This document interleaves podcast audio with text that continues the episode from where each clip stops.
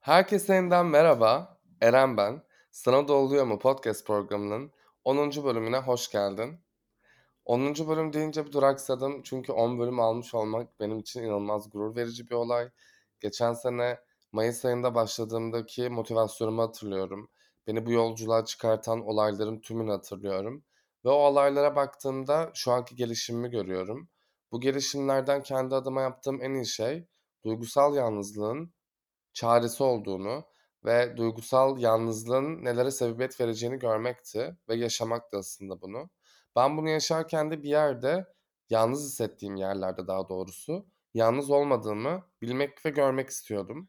Bu podcast bana bunun için bir imkan sağladı aslında. Yalnız olmadığımı ya da duygularında bir insanın yalnız kalamayacağını da görebildim. Çünkü insanlara temas edebilmek, seninle aynı duyguları paylaşan insanlarla bir bütünlük oluşturmak mükemmel bir enerji bence. O yüzden beni takip ettiğin için, dinlediğin için çok ama çok teşekkür ederim. Bu şekilde insan büyüyor ve bu şekilde hislerini paylaşarak gelişiyor çünkü. Bazı şeylerin her zaman masaya yatırılmaya ihtiyacı oluyor. Masaya yatırmasak bile kulaktan kulağa bunu bir şekilde söylemek gerekiyor. Çünkü günün sonunda her farkındalık bir başka uyanış oluyor ve birlikte uyanmak da tıpkı bahar gibi, tıpkı doğanın uyanışı gibi hepimize iyi gelen bir enerji sağlıyor. O yüzden dediğim gibi tekrardan çok teşekkür ederim beni dinlediğin ve takip ettiğin için. Bugün aklımda birçok konu vardı ama bu konuların hepsi biraz hastalandığım için gitmiş oldu. Yani gitmedi ama konular arasında karıştım çünkü antibiyotik kullanıyorum. Muhtemelen antibiyotiğin kafası da başka bir kafa. Covid değilim ama emin olmak için gittiğimde üst solunum yolları enfeksiyon teşhisi konuldu. Galiba yediğim dondurmaların erken yenişi bazı şişmelere ve boğaz ağrılarına sebebiyet verdi. Ama bugün her ne olursa olsun bu bölümü kayıt altına almak istedim. Ve uzun zamandır benim de hayatımın içinde olan birçok arkadaşımdan duyduğum, belki çok herkesin dilinde bir kelimeden bahsedeceğim. Hepimiz bunu görüyoruz, biliyoruz, duyuyoruz. Overthink yani fazla düşünme, düşünme gevişi gibi gibi farklı isimler verilebilir ama günün sonunda düşüncelerimize vuramadığımız, onları böyle kafamızda hep bir şekilde başka başka senaryolarla türettiğimiz korkunç bir kabus aslında bu. Çünkü düşünmek evet, düşünceli olmak evet, empatik bir insan olmak evet, evet, evet. Bunların hepsine çok evet. Ama bunlar senin zihninde böyle aşırı derecede fazla karamsar ya da sadece karamsar olmasına da gerek yok. Sürekli bir düşünme hali, sürekli zihnini susturanma hali devreye girince işin rengi biraz değişiyor ve ne yazık ki eskiden bir laf vardır ya işte düşün düşün boktur işin diye. Bu tam olarak öyle galiba. Yani zamanında söylenmiş bir lafın overthink'e çıkması biraz enteresan geliyor bana ama günün sonunda çok düşünmek gerçekten hepimizi daha hayatımızı böyle kalitesiz bir yerden yaşamaya ittiriyor ve bu da gerçekten bizim günlük yaşamımızdan ilişkilerimize, işimize kadar her yere yansıyor. Çünkü biz böyle modern yüzyılın kainleri gibi şu an yaşamaktansa geleceği yaşamayı, şu an yaşamaktansa geçmişte debelenmeyi bir şekilde seviyoruz. Belki bunu biz sevmiyoruz ama zihnimiz zaten böyle bir yapı ve buna bayılıyor. Bunun delisi.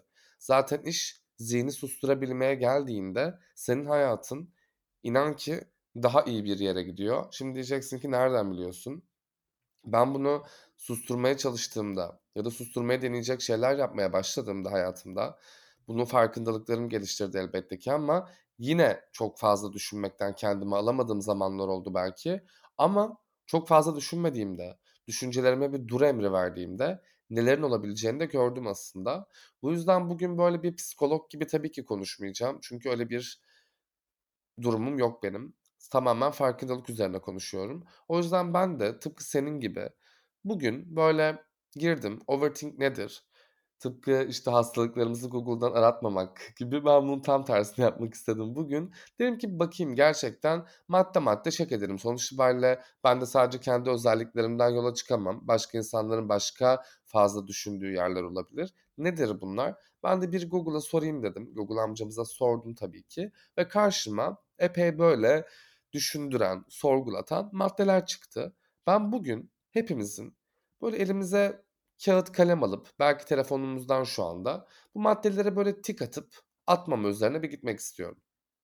Belki bu maddelere attığımız tikler bizi başka bir farkındalığa uyandırır. Belki de gerçekten çok fazla düşündüğümüzü anlarız ve bunun için kendi içimizde bu podcast'i kapattıktan sonra bir durur düşünürüz. Ne oluyor? Bunlar gerçek mi ve gerçekten benim hayatımı bu kadar etkiliyor mu diye. O yüzden ben böyle şimdi hepimiz de hazırsak ilk maddeden başlamak istiyorum. Şimdi tabii ki Google amcamıza sorduğumuzda bana ilk madde olarak şöyle bir şey getirdi. Utandığınız bazı anları zihninizde tekrar ederek sürekli o ana dönüyorsanız. Bu maddede bir durdum düşündüm. Bunu ben çok yapıyorum kendi adıma. Utanç bende şu noktalarda devreye giriyor. Bilmiyorum alkol kullanıyor musun, kullanmıyor musun ama eğer çok böyle alkollü gecelerin olduysa ya da çok alkollüyken hiç yapmam dediğin şeyleri yaptıysan ve bir şekilde "Nasıl ya, ben bunu nasıl yapmışım ki?" deyip uyandıysan ya da bazen gerçekten o baş ağrısıyla uyanmak istemezken kendini ya da uyandırmak istemezken, "Ah be, dün gece neler yaşandı?" diye sorguluyorsan bunu yaşıyor olabiliyorsun. Bu tabii ki sadece alkollü durumlarda değil ama alkolün getirdiği bazı cesur davranışlarımız sabah kalktığımızda utandığımız anlarımız olabiliyor. Bu yüzden bu alkol olmak zorunda değil ama farklı farklı utandığımız yerlerde zihnimiz bizi o sabahki halimiz gibi sürekli yokluyor ve sürekli onu getiriyor gözümüzün önüne. Biz utandığımız anları muhtemelen çok düşünüyoruz. Bunu okuduğumda direkt kendi anılarıma gittim çünkü ben de bunu çok yapıyorum. Özellikle alkol gecelerinden sonra çok oluyor bende. Ah be oluyorum. Aslında çok yanlış şeyler yapmamış oluyorum ama inan ki çok fazla içtiysem bile şunu oluyorum. Ne gerek vardı ki şimdi o 6. kadehe mesela.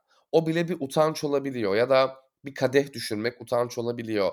Bir arkadaşını saçma sapan lava düşüp öpmek seni utandırabiliyor gibi gibi. Utandığımız anları da aslında zihnimiz bize getiriyor, canlandırıyor. Biz de tabii ki o günü hiç yaşamamış gibi oluyoruz aslında. Diyelim sen cumartesi bunu yaşadın. Pazar günün full utançla geçiyorsa sen öncelikle kendinden soğuyorsun. Aynaya bakmak istemiyorsun. Günün kötü geçiyor. Sürekli o utandığın anın içerisinde kendini böyle silik hissediyorsun. Tüm bunları zihin yapıyor. Ya bu zihin de gerçekten ne drama queen'dir yani anlaşılabilir gibi değil cidden. Nasıl eğiteceğiz bunu bilmiyorum ama yani hayvan sahiplenip bir köpeği eğitmek zihni eğitmekten daha kolaydır muhtemelen. Her neyse buna tikimizi attık ya da atmadıysak hiç fark etmez. Kenara koyuyoruz ve ikinci maddeye geçiyoruz. Sıklıkla sesli olarak kendi kendinizle konuşuyorsanız. Haydi buradan yakalım. Çünkü bu benim. Çünkü bu bir noktada bence yalnız yaşıyorsan sensin, bir başkası. Ya, tabii ki sıklıkla sesli olarak kendi kendimle konuşacağım. Kimle konuşabilirim? Ben bunu çok yapıyorum. Bu maddeyi gördüğümde çok güldüm gerçekten. Çünkü konuşuyorum, konuşmak durumundayım ama şöyle konuşmuyorum. Şimdi yalan söylemeyeyim, evet. Geçmişle alakalı şeyler aklıma geldiğinde de mesela konuşuyorum ben. Ama hiçbir zaman bunu kendimde bir sorun olarak görmedim. Yani neden kendi kendime sesli bir şekilde konuşuyorumu hayatımda sorun olarak görmedim ben. Gerçekten belli saatlerde yani belli saatlerde demeyeceğim akşam işte hiçbir işim yoksa, bir dizi izlemiyorsam ya da bir şey yapmıyorsam kendi kendime kaldığım alanları da ben çok genişletiyorum. Bazen hiç telefona da bakmıyorum ama bakmadığım zamanlarda da bazen konuşuyorum. E ben kimle konuşuyorum? Karşımda kedim var ona bir şey anlatıyorum. Hadi oradan belki bir e, delirmeme haline geçelim ama nitekim konuşuyorum. Konuşmak beni kötü hissettiriyor mu? Açıkçası hayır. Çünkü ben konuşarak rahatlayan bir insanım. Ki zaten o yüzden podcast yapıyorum. Zaten konuşmayı seviyorum. O hali seviyorum. E kendi kendimle konuşmak da kendi kendime bir terapi gibi oluyor. Ama tabii ki ben Google amcaya sormadan bunun bir sorun olduğunu bilmiyordum ya da terapistimle henüz konuşmamıştım. Belki bu seansında konuşabilirim ama sıklıkla sesli olarak kendi kendine konuşmak bir sorun olabiliyor. Çünkü tabii ki zihnini meşgul ediyorsun. E, kendi kendine konuşacağın aslında gidip bir dizi açsan ya da bir kitap okusan, geçmişle alakalı durumları önüne getirip onları çözmeye çalışmasan, geleceği bu kadar kafanda tasvir etmesen ve gerçekten de o anda ne varsa yanında onu yapman. Bu kitapsa kitap, çiçek koklamaksa çiçek koklamak, bitkine su vermekse onu yapmak. Her neyse o, işte şarap içmekse şarap içmek gibi gibi onu yapmak, onu gerçekleştirmek ve zihnine şu an ben seni durduruyorum emrini vermek. Bazen ben bunu bir el hareketiyle de yaparım mesela. Çok overthink olduğunda, düşüncelerin artık böyle beni ele geçirdiğini hissettiğimde kendi kendime böyle bir sesi çıkartırım. Bu şıklatmayı yaparım bir şekilde. Çünkü orada kendimi o düşünceden kurtarabildiğimi fark ettim. Bunu bir YouTube videosunda da izlemiştim. Bir psikoloğun da önerisiydi bu hatırladığım kadarıyla. Hani bu anlarda bunu yapın, kendinize dur emri verin gibi o durumdan çıkabilmenizi kolaylaştırır demişti. Ben onu hayatıma bir şekilde aldım ve gerçekten şakasız işe yaradı. Kendi kendimle konuştuğum bazı anlarda şunu yapabiliyorum çünkü artık. Eren ne yapıyorsun delirme yani hani git başka bir şey yap şu an deyip kendimi sevdiğim bir başka şeye yönlendirip o enerjimi, o konuşma ateşimi başka yerde harlıyorum diyeyim. O yüzden iyi geliyor. Sana da tavsiye ederim. Sen buna tik attın ya da atmadın bilmiyorum ama gelelim üçüncü maddemize. Sürekli olarak eğer şöyle olsaydı ile başlayan cümleler kuruyorsanız. Eğer şöyle olsaydı diye kurduğumuz cümleler bence hepimizin fazlaca var.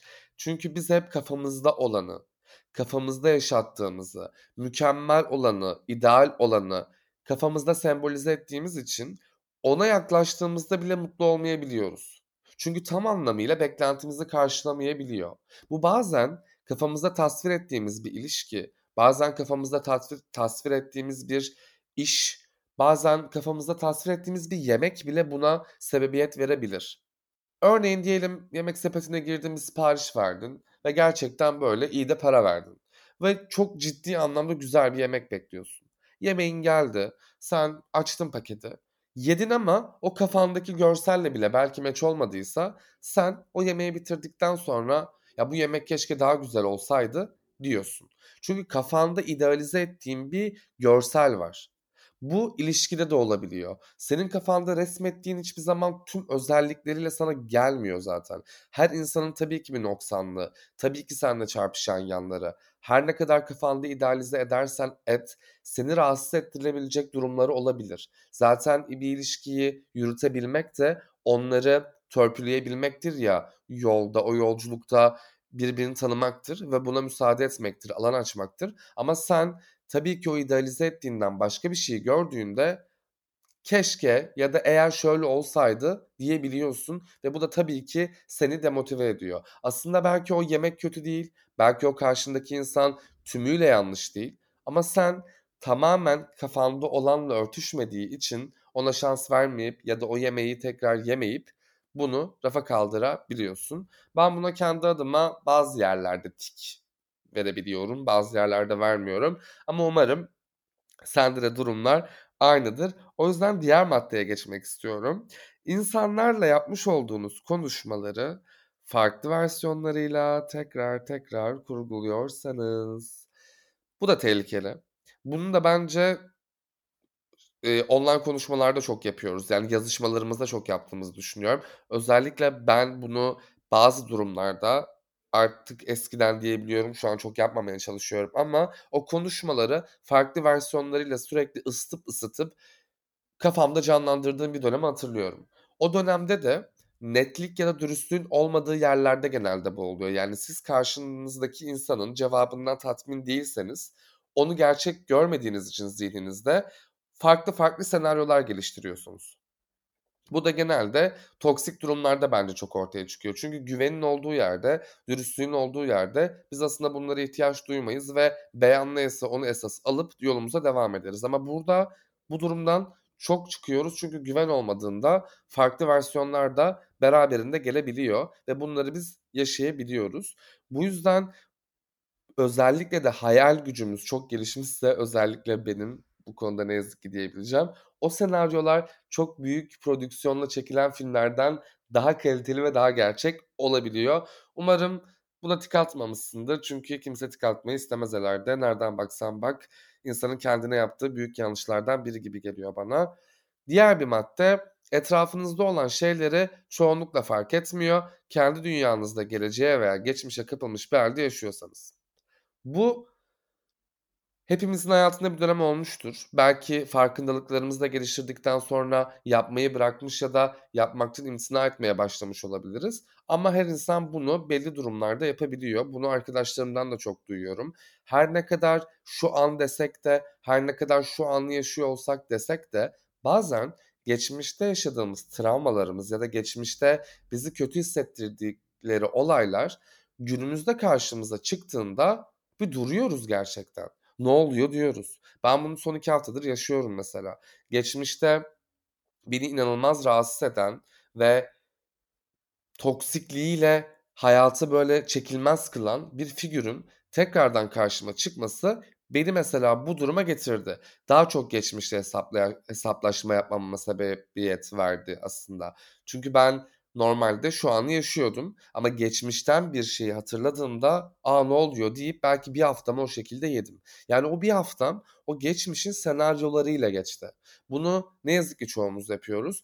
Bu yüzden belki bunu yapmamak için sadece onun geçmişte kaldığını, hani, sadece belki bunu diyebilirim gerçekten, ara ara hatırlatmak oluyor. Çünkü ben de bunu yapamıyorum. Hani, geçmişi düşünme deyince geçmiş düşünülmüyor değil çünkü. Bu da bir yalan.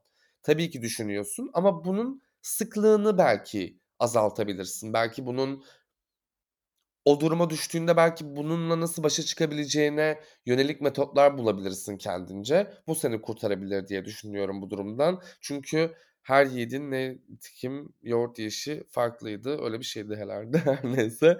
Diğer maddeye geleyim. Kontrol edemediğiniz durumları düşünmekten kendinizi alıkoyamıyorsanız. Bu şaka mı gerçekten? Kontrol etmediğimiz durumları, bunu ben de zamanında çok yaptım. Neden düşünüyoruz anlayamıyorum. Yani konu benimle ilgili değil ki. Bunu en çok bence hepimiz pandemide anladık. Kontrol edemedik ve evden çıkamadık.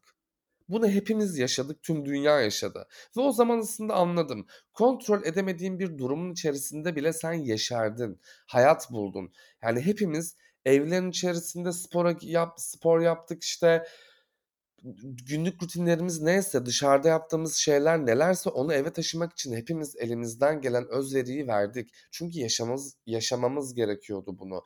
Hepsine bir şekilde alan açmamız gerekiyordu. Çünkü hayat devam ediyordu yani nefes alıyorduk ve biz de durum neyse ona göre şekil almaya başladık.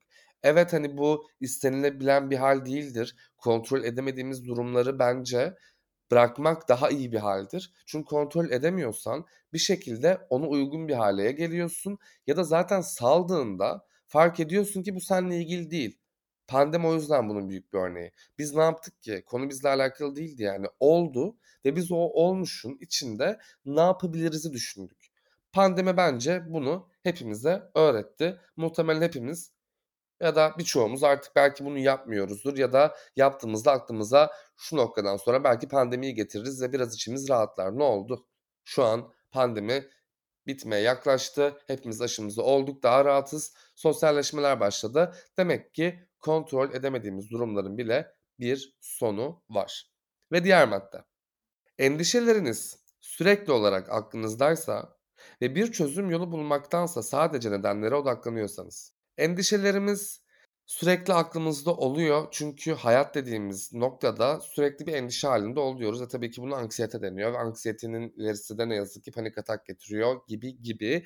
Endişenin çok tehlikeli bir hâli var. Bunu hepimiz yaşıyoruz ama ben kendi hayatımda örnek verecek olursam da endişeyi kırmanın da birtakım yollarını geliştirmen gerekiyor hayatında. Çünkü bir noktadan sonra artık şeyi biliyorsun, çalışman gerekiyor. İşte, hayatının sorumluluğunu eline alman gerekiyor bir şekilde ya da hiç bunların hiçbirisini yapmıyorsan bile streslenebileceğin, endişe duyabileceğin birçok faktör var. Bu önceki maddeyle çok ilgili. Bazen de coğrafyan gereği kontrol edemediğin, ağırlığın içerisinde debelendiğin de oluyor. Bu da seninle ilgili olmuyor ve sen de tabii ki endişe ve endişeli bir duyguya girebiliyorsun. O da seninle alakalı değil, onu da kontrol edemiyorsun ama yine yaşıyorsun.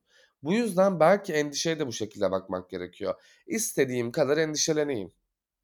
Diyelim yeni bir işe başladın. Atıyorum şu an. İstediğin kadar de ki işte ben burada şu kadar kalacağım, ben burada bu kadar kalacağım, ben işte şu ilk gördüğüm insanla yakınlaşacağım ya da ben burada bunu yapacağım, şu noktaya geleceğim. Böyle bir şey yok bence. Ben artık bunu test ettim. Çünkü hayat plan tanımıyor ki. Ya en basitinden ben cuma günü arkadaşlarımla diyelim görüşecektim. Cumartesi sabah uyandığımda kendimi hasta ettiğim için ya da hasta hissettiğim için hiçbir yere gidemedim. E ne oldu? Bu durum benim elimden çıktı. Kontrol edemediğim bir durum oldu ve bu benim planımdı. Planım şaştı. Yani aslında endişe ettiğimiz her noktada şunu anlamamız gerekiyor bence. Niye endişeleneyim ki? E işte de aynı durum. E belki bambaşka bir plan olacak. Belki hayat bana ben o işe ilk girdiğim gün daha büyük bir fırsat çıkaracak ve ben o fırsata koşacağım. Neden orayla alakalı sürekli gelecek vaat eden şeyler düşüneyim ki? Ve neden orası benim geleceğim olsun ki? Ben kendim zaten şu anda geleceği geleceğim ya. Ben kendim de geleceğim zaten şu anda. Çünkü yarını ben yaşayacağım. O yüzden belki yarını tasvir etmektense şu an yaşamam beni yarın için daha çok motive edebilir gibi bir yere geliyorum. O yüzden artık gerçekten galiba bazı durumlar için endişe halinden çıkıyorum. Ya da bunu kendime öğretmeye çalışıyorum. Umarım buna sen de böyle hayır ya ben buna tık atmıyorum. Ben bunu bir yere park ettim diyorsundur ve bir daha da umarım hayatın hiçbir yerinde bu maddeyi görmezsin deyip artık son maddeye geliyorum. Sıklıkla mesajlarınızı veya maillerinizi tekrar tekrar okuyarak yaptığınız konuşma anlarına geri dönmeye çalışıyorsanız bu ben. Bu muhtemelen masa başı çalışan tüm kişiler, arkadaşlar ya da öğrenciler, her kimse, mail atanlar, WhatsApp'tan yazışanlar yani hepimiz. Mesaj, mesaj, mesaj üstünde çok yoğun trafikler olduğu için örneğin diyelim çalışma hayatında tekrar tekrar okumaktan bazen gerçekten virgülün noktasını göremediğim oluyor ve gözlerim gerçekten körleşiyor. Özellikle metin yazarları ya da yazım işiyle uğraşan insanlar da anlayacaktır. Korkunç bir şey körleşiyorsun gerçekten ve tabii ki bu da senin hata payını arttırıyor aslında. Çünkü bunu sürekli olarak tekrar tekrar okumak seni oradan çıkarıyor. Aslında hep derler ya ilk yazdığın daha doğrudur. İlk yazdığın her zaman daha iyidir. Çünkü diğerlerinde hep böyle o hataları ya da o görmeye çalıştığın açıkları kapatmaya çalışırsın ve bu hiçbir şekilde hoş olmuyor. Bu da yanlışlara çok büyük sebebiyet veriyor bence. Ama iş dışında ilişkiler noktasında da bunu yaptığımı görüyorum. Bazen böyle WhatsApp ekranlarıma bakıyorum, geçmiş konuşmalarıma bakıyorum. Geçenlerde hatta başıma geldi ruh hastalığı. O yüzden artık hiçbir konuşmaya gerçekten tutmuyorum. Ne alaka yani neden o konuşmalar orada ve diyelim 2019'da 2018'de yazışılan bazı gruplar ya da çıkmadığın şeyler oluyor WhatsApp'ta. Deli saçması. Belki o insanlar şu an hayatında yok. Özellikle bende var öyle gruplar. Yok yani o insanlar ama o gruptasın. E niye o gruptasın mesela? Hala orada konuşmalara bazen bakıyorsun vesaire. E bu da ne oluyor? O insanları hatırlatıyor, o dönemi hatırlatıyor. Belki o unutmak istediğin duyguları hatırlatıyor. E ne gerek var? Diyelim bir pazar günü evindesin böyle rahatsın oturuyorsun falan keyifler gıcır. Giriyorsun WhatsApp'a o mesajları okuyorsun pat 5 sene öncesine gittin. Niye zamanda yolculuk yapayım? Hadi zamanda yolculuk yaptın yani gidip 5 sene öncesinde o gruptaki insanlarla mı bir arada olacağım yani isteyerek? Böyle bir şey yok. O yüzden sürekli sürekli bunları yapıyorsak da şunu yapalım bence. Gerçekten nacizane çok da böyle içten bir yerden önerimdir yani. Dikkate alırsın almazsın ama hiçbir gereği yok ya. ya. Çünkü oraya gitmenin hiçbir anlamı olmadığını belki sayısızca kere gördüm ve artık o WhatsApp konuşmalarını ya da o DM'leri sildikçe o kadar rahatlıyorsun ve o kadar böyle o yükler de gidiyor ya senden. Yazılı kalmasın hiçbir şey ya. Atın bırakın yani gerek yok. Siz o insanlara hizmet etmiyorsanız, o mesajlara artık hizmet etmiyorsanız, o duygular gibi hissetmiyorsanız bırakın o duygular orayla beraber sildiğiniz şeylerle o çöp kutularıyla beraber çıksın gitsin hayatınızdan. Oh büyük konuştum. Çok konuştum ama güzel konuştum diye düşünüyorum. Bu bölümü alırken dediğim gibi bir psikolog edasıyla bir terapist edasıyla bölümü almak istemedim. Hepimizin bir düşünceye kapıldığımızda örneğin bu overthink ise internete girip baktığımızda hepimiz bunu yapıyoruz ne yazık ki ama girip bu maddeler neymiş, bende neler varmışı üzerinden bir şeyler konuşmak istedim. Neden bunu yaptığımızı kendi hayatımdan verdiğim örneklerle açıklamak istedim. Belki yaptık, belki yapmadık ama en azından belki çok fazla düşündüğünü hissediyorsan bile ama belki bunun adına hiç denk gelmediysen ya da denk geldin ama bir yerde yüzleşmek istemiyorsan, benim gibi kendi kendinle konuşuyorsan ama bunu sorun olarak görmüyorsan ama bu çok fazla konuşmaya geldiğinde sorun olabileceğinin de farkındaysan o zaman durup bir gerçekten bakma vaktidir diye düşündüğüm için bugün bu maddeler üzerinden hepimizin ulaşabildiği, internette yer alan maddeler üzerinden konuşmak istedim. Belki yapıyoruz, belki yapmıyoruz ama ben şuna çok inanıyorum. Hiçbir şey için geç değil. Zaman denilen kavramda sıkışmaya gerek yok. Şu an özgürleşmek istiyorsak şu an özgürleşebiliriz. Çünkü bu bizim elimizde. Gerçekten bunu hepimiz yapabiliriz diye düşünüyorum. O yüzden de bu bölümün yavaş yavaş artık sonlarına gelmek istiyorum. Ama yine de böyle sona gelmeden önce geçen gün önceki bölüm için böyle çok güzel DM'ler okudum. Çok çok güzel yorumlar aldım. Bu beni çok motive etti. O yüzden bu bölüm için de çok fazla düşünüyorsan, neleri takıyorsan benimle paylaşmanı gerçekten çok isterim. İletişim adreslerimi podcast'in giriş kısmında, hakkında kısmında yer alıyor. Ama buradan da söylemem gerekirse Ekice Eren 2 ne ile Instagram hesabım. Sana da oluyor mu?